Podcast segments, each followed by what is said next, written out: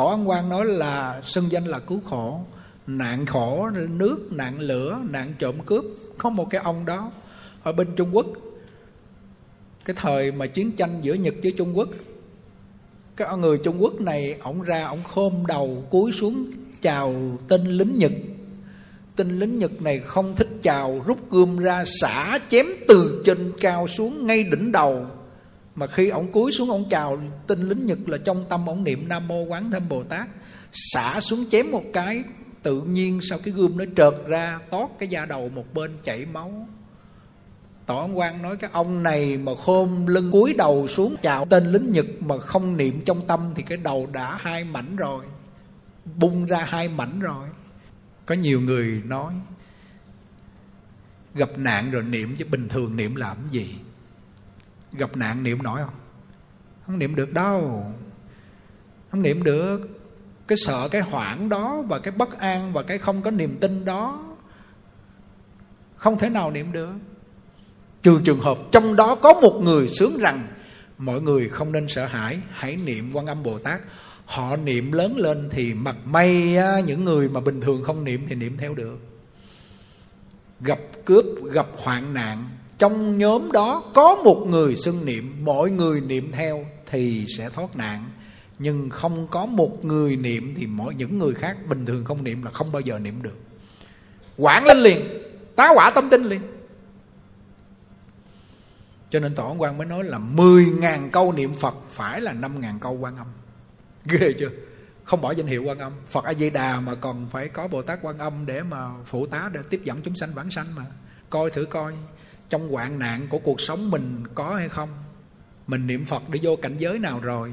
Hay là vẫn còn bị vọng tưởng Tham sân si, tà dâm trộm cắp ờ, vọng ngữ rồi nói láo rồi tham sân si mạng nghi nghi ngờ một đống trong đó rồi nó nó chiếm hữu nó làm chủ bản tâm. Công phu niệm phật ngán quá niệm không vô ăn cơm trắng ngán quá ăn không nổi thì thêm rau dưa đi.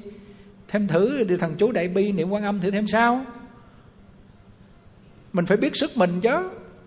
À, nghe nghe cái bài văn phát nguyện này chủ nhật tuần sau mỗi người được một cuốn nha. Để cái cuốn này trước bàn phật. Coi tới coi lui. Ngày nào cũng phải dùng hai lần. Ba bốn ngày hôm nay chúng tôi bắt đầu là đọc cái bài văn phát nguyện này. Để kết duyên với bồ tát quan âm. Để mình gặp lửa thì lửa tan biến. Nè. Nam mô đại bi quán thế âm bồ tát. Nguyện con mau biết tất cả pháp tất cả pháp của phật pháp không dễ biết đâu ngang có một vị thiền sư. Vị thiền sư mà ở trong uh, văn sao tổ sư ấn quang có nói niệm một ngày mười muôn mười vạn là một trăm ngàn câu. Có khi mười hai vạn là một trăm hai chục ngàn câu danh hiệu quan âm. Suốt đời ngài chỉ niệm quan âm cho nên tất cả phật pháp thông suốt hết thế gian pháp vẫn thông suốt hết luôn tánh nhớ vị nào ta? Minh giáo tung thiền sư. Tổ sư quan có tán thắng vị thiền sư này. Thiền sư nha, niệm quan âm một ngày 150 ngàn 120 ngàn. Về sâu Phật Pháp không có học mà biết hết luôn. Cho nên thành ra trong này có cái nguyện là nguyện con mô biết tất cả Pháp. Tất cả Pháp của Phật Pháp á. Nam Mô Đại Bi Quán Tham Bồ Tát, Nguyện con sớm được mắt trí tuệ.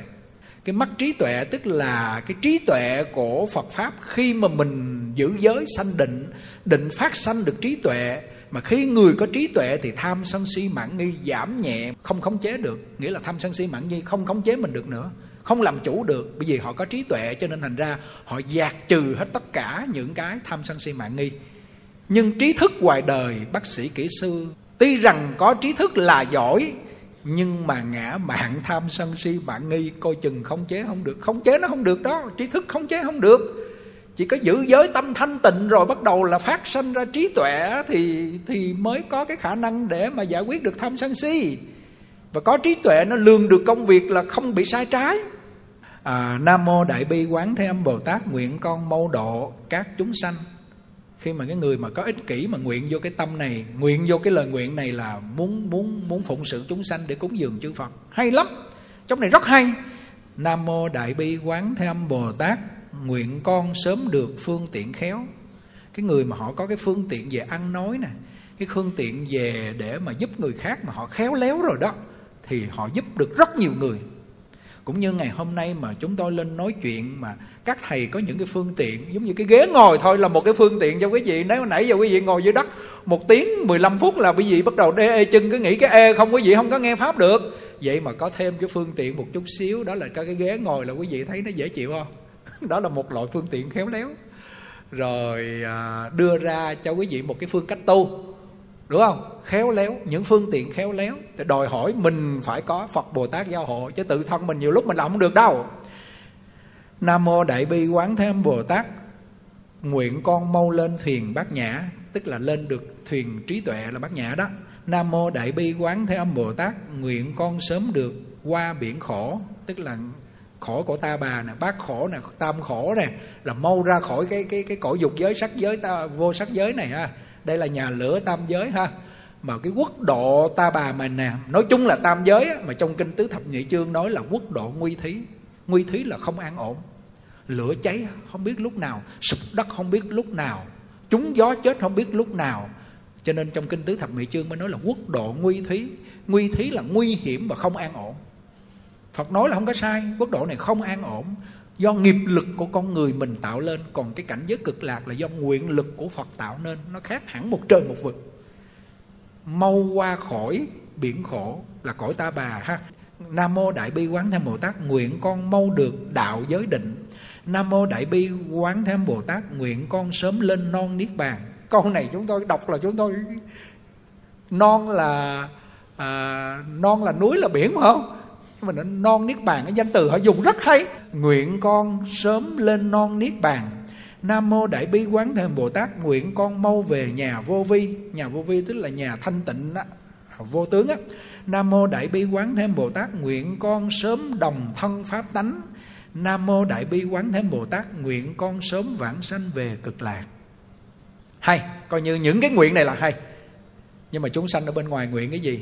nguyện có con, cuối cùng không có con cũng đau khổ. Nguyện có tiền trong mạng không có tài cũng đau khổ. Nguyện có nhà có cửa. Nguyện cái gì mà không có là đau khổ? Mà nguyện những cái điều này thì chắc chắn sẽ được có bồ tát gia hộ. Mà chưa tới thì không có đau khổ. Để ý đi. Tiếp cái đoạn này nữa mới hay nữa nè. Nếu con hướng về non đau non đau tức thời liền sụp đổ. Ví dụ người ta đâm gieo đến giết mình à, cái ông đã chào tinh lính nhật họ cầm đau họ cầm kiếm họ chẻ đầu mình hoặc mình bị những cái non đau thì mình hướng về đó niệm quan âm thì gì? Non đau sụp đổ hết. Nếu con hướng về lửa nước sôi nước sôi lửa cháy tự khô tắt. Ghê không? Niệm quan âm bồ tát. Gặp lửa cháy nước sôi hướng về đó niệm bồ tát quan âm tự nó tắt. Hàng ngày đọc cái này rồi lúc mình gặp nạn mình mới nhớ à, nếu con hướng về lửa nước sôi nước sôi lửa cháy tự khô tắt nếu con hướng về cõi địa ngục địa ngục liền mau tự tiêu diệt. Nếu con hướng về loài ngạ quỷ ngạ quỷ liền được no đủ. Nếu con hướng về tu la tu la tâm ác tự điều phục. Nếu con hướng về các loài súc sanh súc sanh tự được trí huệ lớn. Loài súc sanh là do nó si mê không tin nhân quả, không có trí tuệ, nó si dại. Cho nên thành ra nó lòi làm làm lòi súc sanh. Đúng không có ba loài địa ngục, ngạ quỷ, súc sanh. Mà hai loài ngạ quỷ với địa ngục mình không thấy, mà súc sanh mình thấy, đúng không? Cái cảnh giới nó tương đồng với mình mà do nó si mê. Mà mình hướng về đó, mình nguyện cho nó có trí tuệ. Ý muốn nói sâu xa là mình niệm qua âm bồ tát để có trí tuệ, không lọt vào lòi súc sanh. Và hướng vào lòi súc sanh để cho nó thoát ly cái cảnh súc sanh, để cho nó có trí tuệ. Chỗ này rất sâu những cái điều nguyện này rất là sâu. Mà trước cái cuốn sách đó là chúng tôi nói, thầy tánh, là để cái tượng bồ tát thiên thủ, cái tranh á, để trong trước cái cuốn sách này.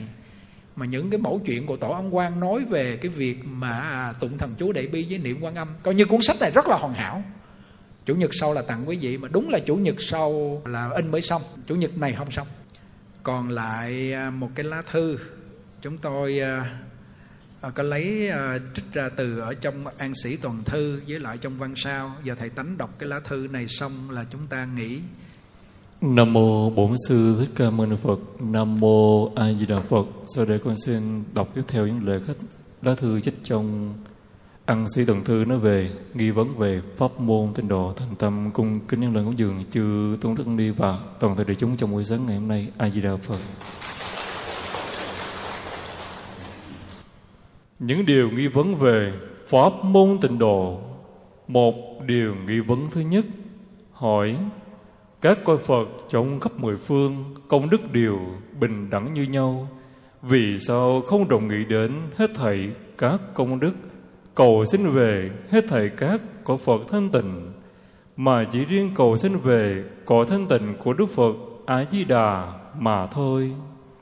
Đáp rằng cội nước thanh tịnh của chư Phật tất nhiên đều bình đẳng, chỉ có điều là đa số chúng sanh cặn tánh ngu đồn, uế trượt, tán loạn, nếu không chuyên tâm một nơi thì pháp định tâm khó lòng thành tựu.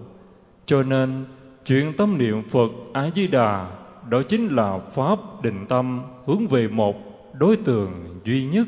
Kinh Tiền nguyện vẫn sanh chấp rằng Bồ Tát Phổ Quang thư hỏi Phật rằng trong mười phương đều có các cõi Phật thanh tịnh. Thế Tôn về sau nghiêng hẳn về việc xưng tán cõi tịnh độ ở phương Tây của Đức Phật A Di Đà chỉ dạy người cầu vãng sanh về đó. Phật dạy Bồ Tát Phổ Quang chúng sinh trong cõi diêm phù đề tâm tánh bế trực, tán loạn vì thế nên ta nghiêng về xương tán duy nhất một của Phật thanh tịnh, ở thế giới cực lạc phương Tây mà thôi để giúp cho chúng sanh chuyên tâm vào một cảnh giới duy nhất mới dễ được vãng sanh. Kinh Hoa Nghiêm dạy rằng, hết thảy thân Phật cũng đều là một thân Phật, cũng giống như một phần chân tròn sáng phần chiếu trong hết thảy dẫn nơi có nước cho nên biết rằng, niệm một vị Phật, tức là niệm hết thảy chư Phật, vãng sanh về một cõi tịnh độ cũng không khác gì vãng sanh về hết thảy các cõi tịnh độ.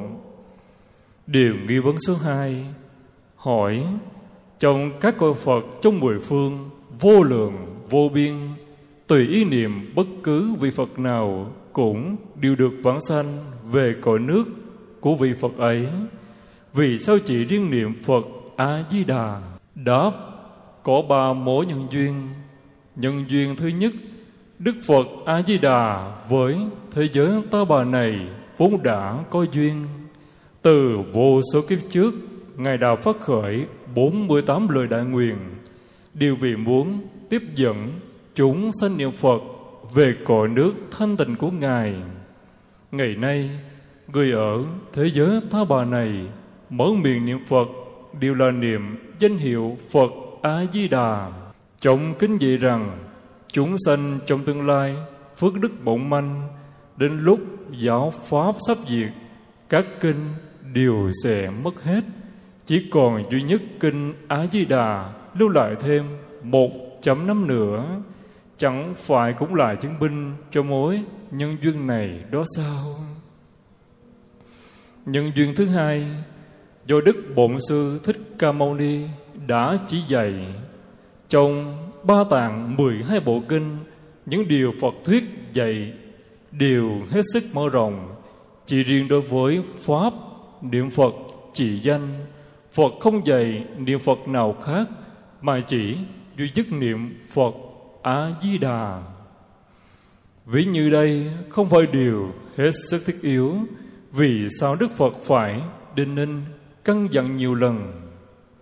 Nhân duyên số ba, vì chư phật mười phương đều chứng minh, xác tính bởi pháp môn tịnh độ hết sức khó tin nhận đến khi đức thế tôn thuyết giảng về phật a di đà liền có mười phương chư phật như lai cùng hiện đến chứng minh.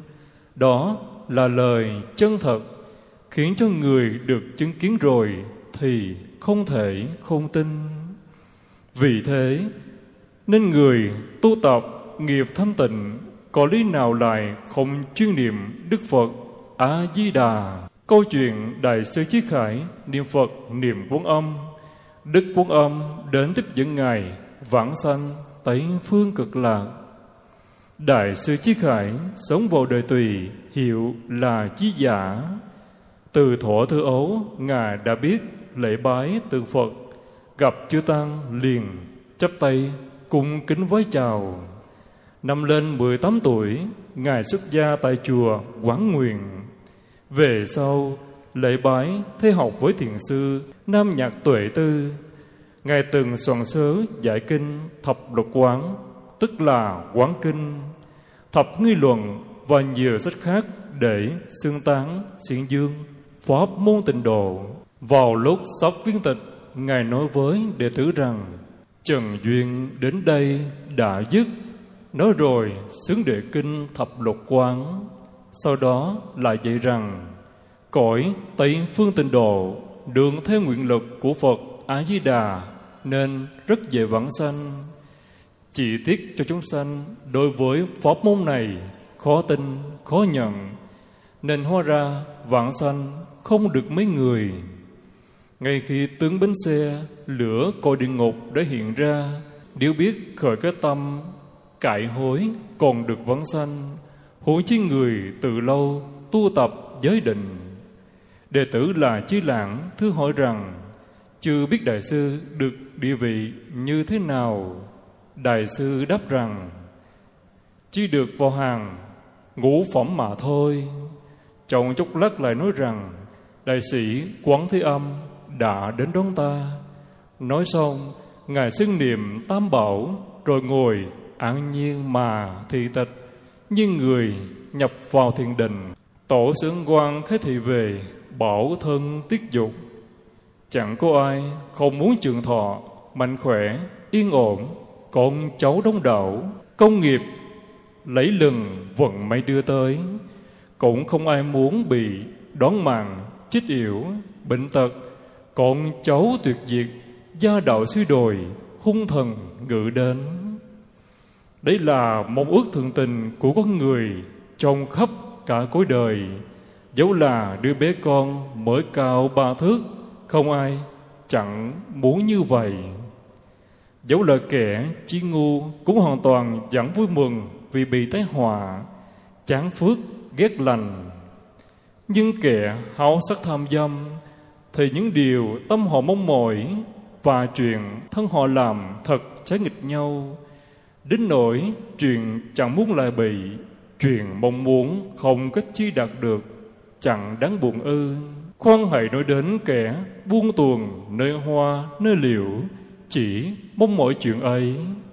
Ngay như trong tình vợ chồng, nếu cứ thầm đắm ắt sẽ bị tản thân mất mạng. Cũng có kẻ chẳng quá thâm đắm, nhưng do không biết kiên kỳ tức là những chuyện kiên kỳ được ghi đầy đủ ở phần sau cuốn sách, nên ở đây không ghi rõ. Cứ mộng mồi theo đuổi, đến nỗi bị chết mất, thật quá đáng thương. Vì thế tiên hiền soạn sách bất kha lục, thật rõ căn kẻ, mối hại sắc dục. Những câu cách ngôn khuyên răng kiên dâm, bất dục những câu chuyện chứng tỏ phước thiện hòa dâm, phương pháp trì giới. Ngày, tháng, những lúc, những nơi chốn, những người, những việc nên kiên kỳ chẳng ngại phiền phức đều được trình bày cặn kẽ. Ngó hầu người đọc biết nên kiên dè, những gì? Tâm giác thế của dân ấy, có thể nói là khẩn thiết, châu đáo, thiết tha hết sức. Ân quan lại tăng đính Tức là soạn thêm Sửa cho đúng những chỗ Bị in sai Và thiếu sót sách ấy. Đặt tên là Thọ Khang Bảo Giám Và viên bộ in ra Để lưu truyền rộng rãi Là vì có nỗi đau lòng Chẳng thể chịu được. Dạ lá thư, đến đây là kết thúc Dạ Đà Phật